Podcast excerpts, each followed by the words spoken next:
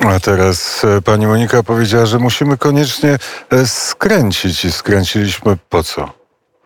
Skręciliśmy tutaj, e, żeby odwiedzić najmniejszą rzeźbę w Skandynawii. Rzeźbę autorstwa Lisy Eriksson, która nazywa się Chłopiec patrzący w księżyc. To jest moja ukochana rzeźba. I co ta rzeźba tutaj robi?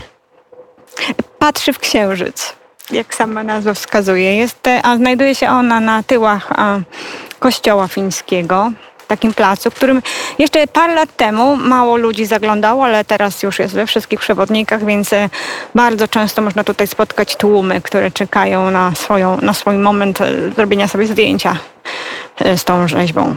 Mhm, I wygląda na to, że jest e, w przewodniku napisane, że e, przynosi e, szczęście, bo jakieś monety u stóp tego małego chłopca Tak, leżą. widzę polskie dwa złote. Podchodzimy bliżej sprawdzić, czy to jest dwa złote. Nie, Nie, to są jakieś... To chyba Brytyjczycy to byli. Tu byli e, Brytyjczycy, a my jesteśmy w Sztokholmie, spacerujemy po e, Starym Mieście.